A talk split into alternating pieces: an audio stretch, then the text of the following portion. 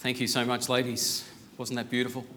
It's just lovely. And it is a absolute privilege and a joy to be uh, involved with the charge keepers. Um, I guess I'm looking at tonight as kind of like a, a supersized charge keeper service. So, you know, it's, uh, it's lovely to be here. And um, thank you, Pastor, for giving us the opportunity to do this. It was a, a pleasure to, uh, to actually come in and do this. Thank you, of course, to Barb and the uh, orchestra, and uh, also to uh, Rod, uh, who did the Bible reading tonight. So thank you so much, everyone, for who's, who's participated. Um, it really uh, has been a, a while that we've known about this, and I believe that the Lord really laid on my heart a specific message for tonight. And it actually came, the actual beginning of the message came right back when Julie and I were actually over in the United States. And uh, just see if this works, make sure we get, there we do, there we go. And uh, it was actually in relation to when we were going through New Orleans. Uh, I uh, hope I pronounced that correctly. Um, we, uh, we actually stopped in at the French Quarter, and of course, we stayed overnight there, and then we went uh, around, had a bit of a look around. But then we came across a cafe and that's we had a, a couple of things from the cafe, but we saw this sign, and it says, "If God is not the captain of your ship, then you have just boarded the Titanic." Whoa, that speaks volumes. That sign, and uh, when I actually saw that. I, uh, I thought to myself, wow, how true that sign is, because without Christ in our lives, we really are on the Titanic. We're, we're heading for disaster. Um, and looking at the sign, uh, I thought to myself, well, you know, the master, who is the master of your own ship? Who, you know, you can set your own course, you can arrive at the destination you desire. This is what the world tells us. They say, you're your own master. You can do anything that you want. Nothing can stop you if you set your mind to it. That's what the world tells us. You're the one in control. And I was just flicking through a couple of the images on the computer this afternoon, and looking at the amount of images that actually say you are the one in control of your own destiny. How, you know, how incredible is that? that, that that's the way the world thinks. After seeing the signs, the, the sign though, I, I, sort of asked myself some questions, and uh, questions like who was in control of the ship? Where and what was the passenger's faith in? When they actually boarded the ship? And what stopped the Titanic in its wake? How can we, how can we relate what happened to the Titanic and the, the, to Bible teaching and our lives today? Now, one thing, I'm, I'm going to make no apologies. I do use uh, a complete set of notes here, um, so uh, please bear with me as, uh, as I go through this. Um, so, I guess we have to ask ourselves who built the Titanic? And uh, if we just go to the next slide, the Titanic itself was built by Harland and Wolff in Belfast shipbuilding yards. So, for all you young guys who are interested in engineering, uh, the owners were the White Star Line. And in 1912, there were something like 14,000 workers employed by Harland and Wolff at the time. And, uh, but the interesting thing was that only 20% of those workers were actually used in the building of the Titanic. Around about 3,000 men were employed in actually building that, that ship. From keel to launch, to, uh, the building time of the Titanic was approximately 26 months. Um, and uh, if we look at some of the basic statistics about the actual ship itself, sorry, go the right way. Just flick forward. The ship was 882 feet long, um, and that's around about 268 metres. Uh, it had a beam of 92.5 feet or 28 metres. Its height was 60.5 feet from the waterline to the boat deck. So if you were actually standing on the dock, you were looking up like this kind of thing to, to the actual boat deck. Um, and it was 175 feet from keel to the top of the tunnels. The gross tonnage was around about 46,328 tonnes. Its fuel capacity, now for some of you young guys, it actually carried 6,611 tonnes of coal on the actual ship to do the journey that it was actually about to take place.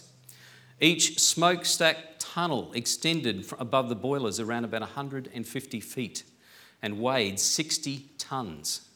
So one of those boilers, each one of those smokestacks weighed 60 tonnes each, which is uh, quite incredible. Now, the lifeboat capacity, of course, uh, only had 1,100, was capable of catering for 1,178 persons. However, the total capacity of passengers on the ship was 3,547. So, quite a lot. Um, now, the reason why they only had that many lifeboats was because the confidence was so high that the owners and the builders literally rejected any call to have any more lifeboats. They, it actually had capacity to take 64 lifeboats, but the owners and the builders literally rejected that call. The number of lifeboats that the actual ship had, which was 20, did exceed the number of uh, go- the actual government standards, and the boats would only accommodate about a half, but they would only accommodate about a half of the 2,228 people that were on board that particular ship.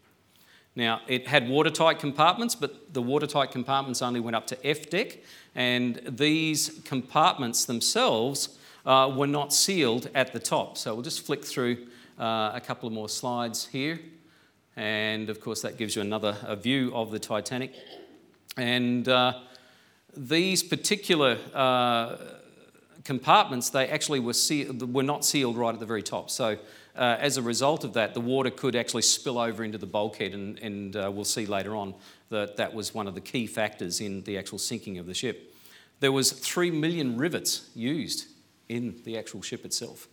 So if you were actually building and you were one of the rivet guys, you would have been doing a lot of work uh, on this particular ship.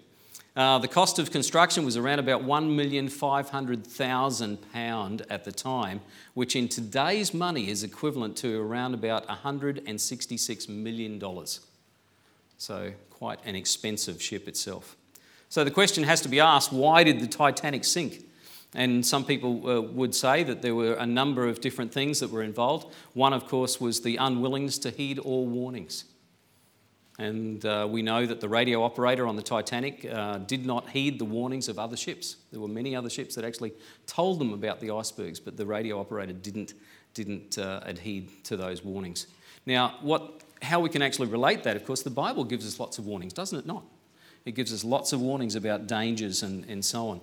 In the Old Testament, peop, the, the people in the cities would be warned of imminent danger uh, were they not? When they were given the opportunity to act on that warning as well. We remember uh, a passage like Ezekiel chapter 34, 33, I should say, uh, verses 4 and 5, which literally says, Then whosoever heareth the sound of the trumpet and taketh not warning, if the sword come and take him away, his blood shall be upon his own head.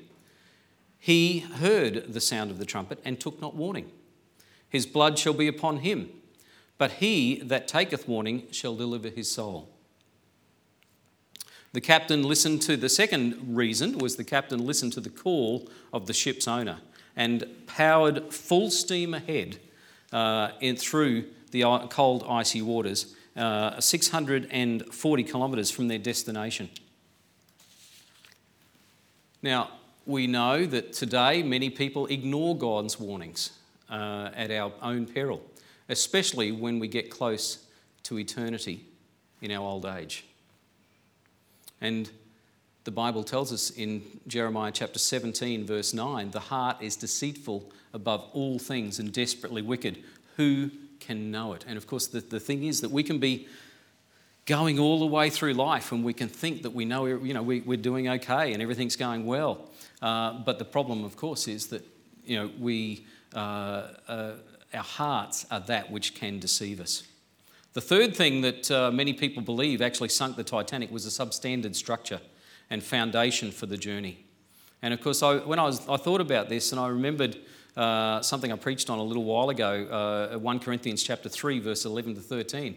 Uh, we might remember that that talks about the foundation uh, that no man can lay that is laid, which is Jesus Christ. We can, the, the only foundation we can lay, which is, is the right foundation, is that of Jesus Christ. But I think there was a fourth reason, possibly, why the, the ship sank. Now, prior to the actual ship leaving the dock, uh, one of the White Star employee, uh, uh, employees of the time actually made this statement, and he made it very boldly. He stood on the dock and he said, not even God himself could sink this ship. Dangerous, dangerous words for anyone to say. whether it be the captain or whether it be one of the White Star employees themselves. So, what I'd like you to do, if you have got, you've got your Bibles there, could you please turn with me to Luke's Gospel, chapter 8 and verse 22. Now, while we're turning there, uh, I just want to share with you that uh, why I believe that the Lord had laid this on my heart, uh, you know, for tonight. Um, because without Jesus, literally without Jesus as the master and the captain of your life, uh, like a ship which is heading for disaster, like the sign that showed at the beginning, which said, God, you know, if God is not the captain of your ship, then you have boarded the Titanic. Without Christ in our lives, we are literally heading for disaster. So, if we could uh, go to that passage, and we're just going to uh, read uh, chapter 8, uh, Luke's Gospel, uh, chapter 8, verses. Oh, did I? I'll just double check, sorry. Just make sure I've got that correct. Luke 18. I do apologise, folks. It's Luke, Luke 18. I've got a little bit of what we call dry mouth syndrome. I might just have a little water. Luke chapter 18, and we're going to read from verses 22 to 25.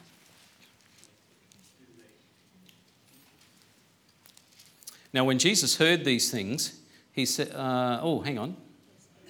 It is eight. Oh, I'm so sorry. I've, I've done I do apologise. Oh dear.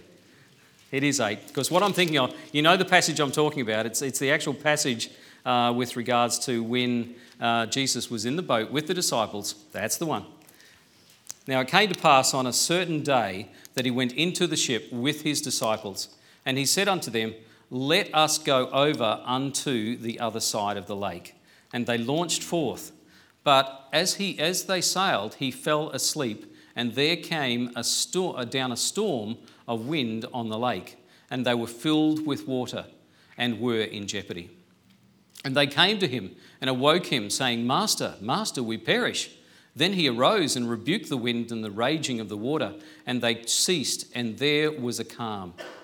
And he said unto them, Where is your faith? And they, being afraid, wondered, saying one to another, What manner of man is this? For he commandeth even the winds and the water, and they obey him. Okay, now when we're talking with people about the Lord, you've probably heard people say things like, Well, I'm okay, it's all right, um, thus, I've, I've done okay thus far. Why do I need Christ in my life? Who's ever heard, heard that? Put up your hand if you've, if you've heard people say that to you. Some people might say, Surely, with all that I have done and all that I have achieved, I will be okay. But what about all the good things that I've done? Surely they must outweigh the bad.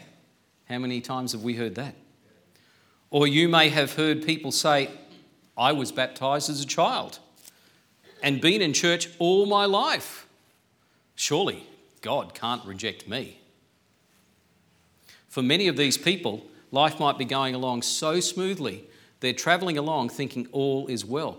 Now, it's interesting. I'm sure that when the disciples got into the boat with Jesus and they, they hearing the instructions that he said, let us go unto the other side, they had no concept whatsoever of what was about to befall them. Would we agree?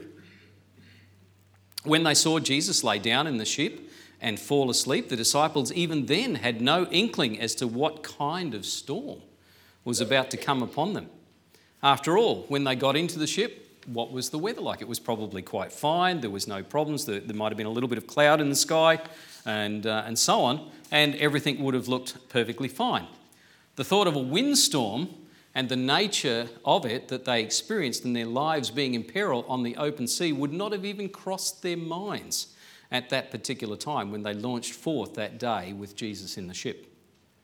Now, the same, no doubt, could be said for the 2,227 passengers and crew of the Titanic when they too set sail on April the 10th, 1912, from Southampton, heading to New York on Titanic's maiden voyage.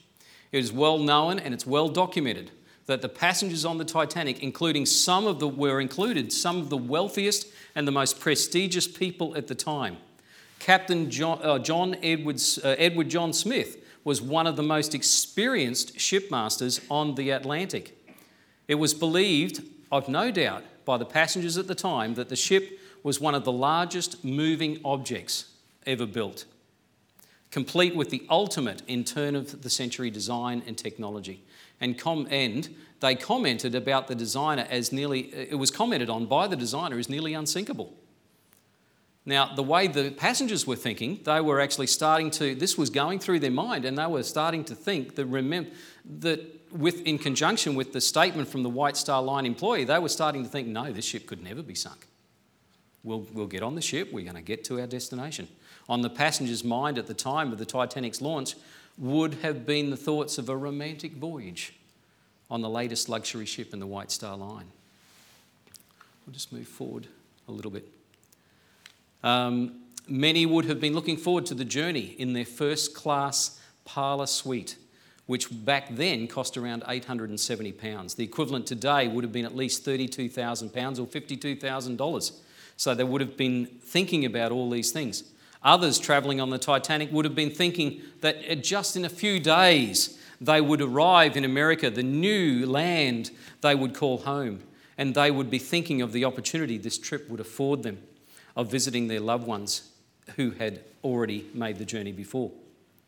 Any thought of impending disaster, or worse still, that they, in a brief space of time, would be ushered into eternity, would have been something inconceivable to them. Put yourself in their shoes. If you were getting on the Titanic, say you were there in 1912 and you were getting on the Titanic at that particular time, would you think that in four days' time you were going to be ushered into eternity? No. That's right, it didn't cross their mind how wrong they were. What was about to happen was about to show very clearly that man literally has no control whatsoever over their ultimate future and when they will leave this world and enter into eternity. But let's go back to the passage that we were reading. In verse 22, we read, Now it came to pass on a certain day that he went into a ship with his disciples. Luke is telling us here that the regular, in the regular course of events, Jesus and his disciples were continuing to do what they were, going, what they were doing together. If we go back to verse 1 of chapter 8, um, we can actually see there uh, where it says, And it came to pass afterward that he went throughout every city and village, preaching and showing the glad tidings of the kingdom of God, and the twelve were with him. So, what they were doing, in the normal course of events, what they did was just in the normal course of events, they got into this boat. And of course, uh, the question has to be asked what was the purpose for them getting into the boat? Uh, at first reading of the verse, it would appear that the purpose was merely simply to get to the other side and continue their work. I had a look at Matthew Henry's comment on this. And it was rather interesting. He said, with regards to this particular incident, Christ ordered his disciples to put to sea that he might show his glory upon the water, stilling the, stilling the waves. Jesus would show here that he is Lord of all creation, including the wind and the waves, and that there is no need to fear when he is the master of the ship. Contrast this, however, to the blasphemous and arrogant statement of not even God could sink this ship that was uttered by the crew member of the Titanic. Think about that, for, that statement for a moment the humanistic arrogance that's behind a statement like that. Uh, not even God could sink the ship. I was reminded when I actually looked at that of something that my mum used to remind me of, and, and uh, it's found in Galatians chapter 6, verse 7, and it's simply the, the passage that says, Be not deceived, God is not mocked. For whatsoever a man soweth, that shall he also reap. From this verse, it is easy to see the danger in uttering a statement of the magnitude that was uttered by the crew member of the Titanic. God was truly not mocked. He certainly wasn't. Because the supposedly unsinkable ship did, in fact, sink, and sadly, 1,500 people lost their lives or went down with the ship, or they lost their lives in the cold, icy waters of the North Atlantic around 2:20 a.m. on April the 15th, 1912. So what let's go back to our text again.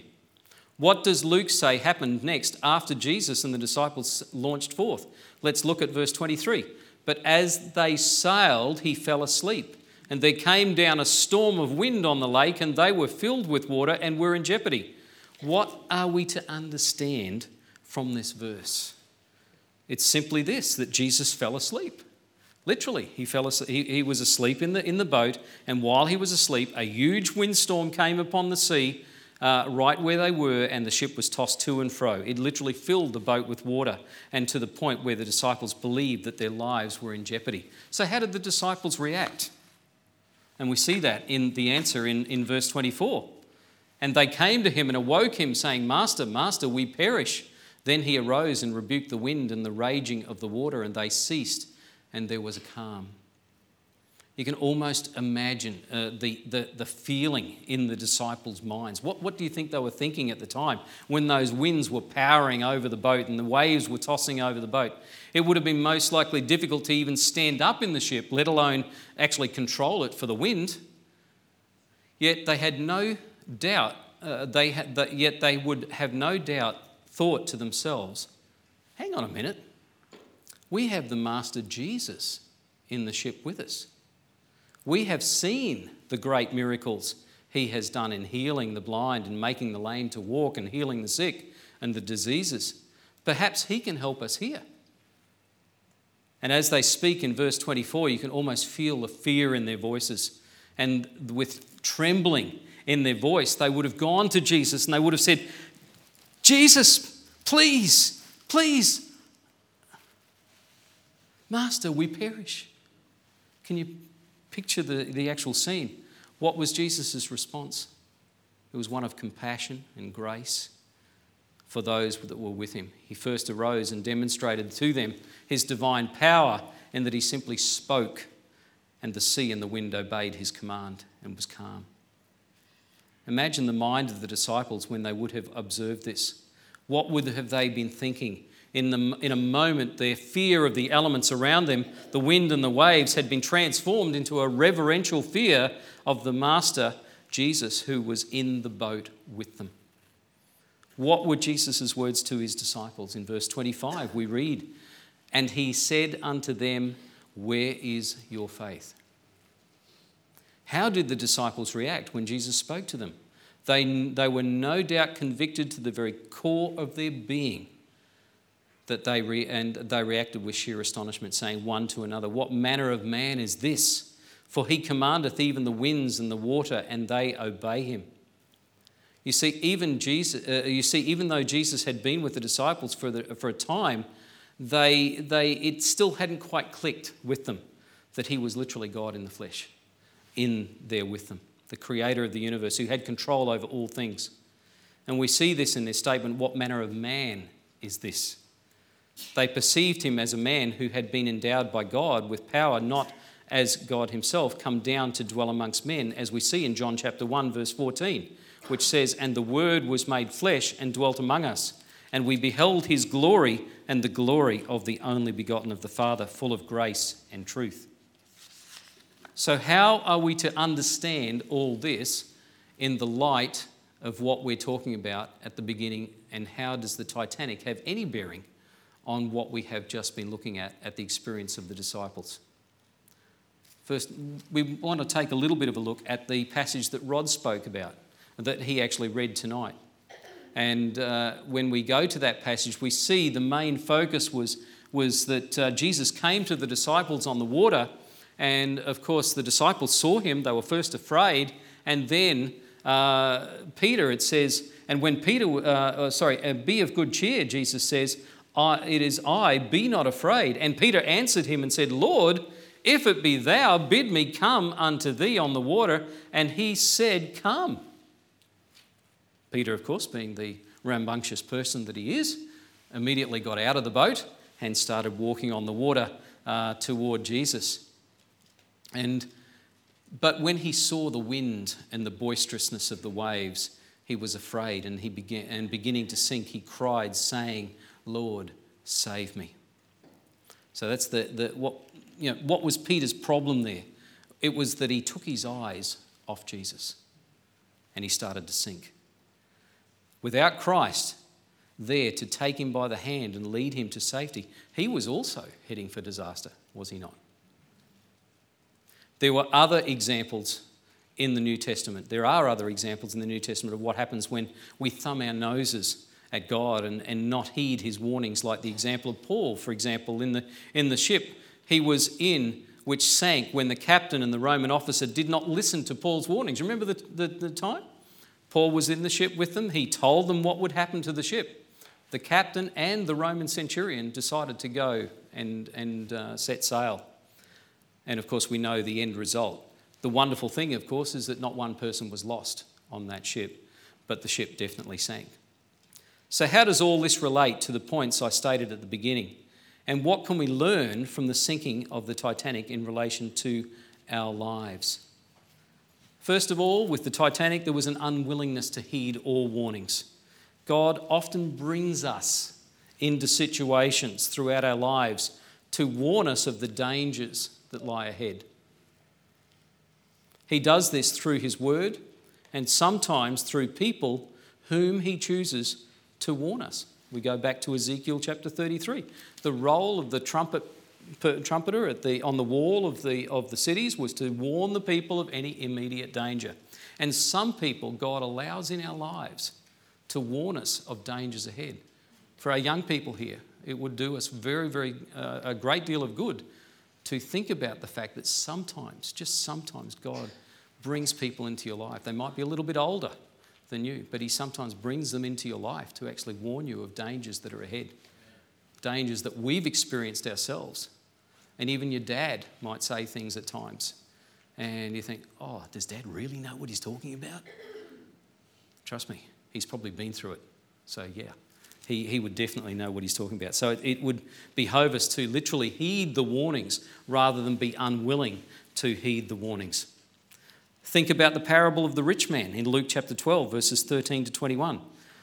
Um, he basically was saying to himself, I'm going to build bigger barns, I'm going to make myself comfortable, I'm going to retire, and I'm going to live the rest of my life in ease. What was God's actual words to him in verse 20? Thou fool, this night thy soul shall be required of thee. And then whose shall these things be? Which thou hast provided. Like the Titanic's radio operator, many people today fail to heed the warnings that God sends them of the dangers ahead, and they continue on in life thinking that all will be okay. Remember what we talked about? The fact that you know, people say, Oh, I'm, I'll be okay. God must accept me. I've been in church all my life. It's all good. The problem with this thinking is that, like the passengers on the, and the crew of the Titanic, we have no control over when we're going to die. So, would it not be best to heed God's warnings of the dangers that lie ahead for the person that is without Christ? If you are here tonight and you don't know Christ, consider this a warning. You don't know whether you're going to go out there and you're going to literally get in your car and have an accident on the way home. None of us know that.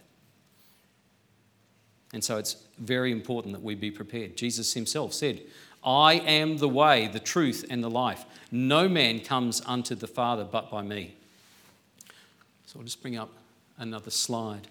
Slide uh, in, in terms of the actual ship itself, it was uh, 650 miles from their destination. The captain, although was a captain of long standing, Edward John Smith, he, this was actually his last voyage before he retired. And uh, he was uh, with the owners he had decided to literally steam the ship ahead, uh, and he was only doing 0.5 of uh, knots under the maximum speed of the ship uh, as they were going through towards the actual uh, iceberg field. Rather than doing what he w- knew was probably right in slowing the ship down so that he could navigate through the icebergs, he just towered straight ahead and just kept on going and it was to his peril and the peril of 1,500 other people. Like the captain of the Titanic, even though some of us may be older and consider ourselves wiser, this does not prevent us from going full steam ahead down the wrong path. We can all do that. God's word clearly says, Enter ye in the strait gate, for wide is the gate and broad is the way that leadeth to destruction, and many there be which go in uh, thereat, because strait is the gate and narrow is the way which leadeth unto life, and few there be that find it. Many today, regardless of their age, find themselves going down the broad path because it makes them feel good. It makes them feel that they're in control and they're, they're in control of their own destiny. Even when people may be at death's door, uh, they want to utter the word, the proud words. Who's ever heard, remember the, do you remember the song from Frank Sinatra? I did it my way. Also dangerous words. The problem with this thinking is there is only one way that is right, and it isn't my way.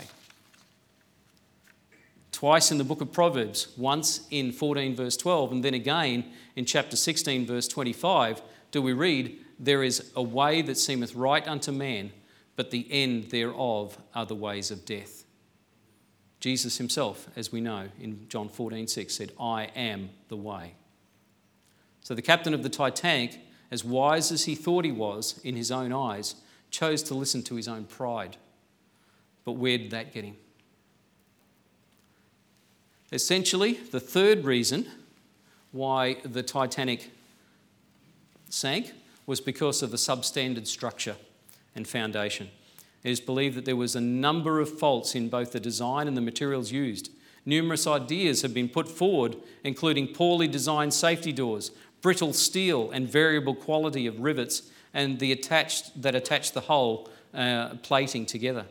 While most riveted ships of the era managed to stay afloat following collisions, they wrought iron, the wrought iron rivets used in the Titanic had significant flaws. And the strength in the, stru- in, in the structure uh, was, uh, was actually impeded by that. The result of this was that when the Titanic left Southampton dock en route for New York in the cold, icy waters of the North Atlantic, the ship's hull was stuck by, uh, struck by the iceberg under the waterline, receiving a massive tear, and six of the forward hull compartments were literally flooded, as you can see in the, uh, in the slide there. And of course, that's what caused that dip into the water. And then eventually, uh, we know what actually happened thereof. Uh, thereafter, the actual ship uh, literally split into two, and the bulk, the actual ship then sunk uh, in, and 1,500 people were lost. So, what I want to do is I want to ask you what is your life structured like? What is, the what is it founded on?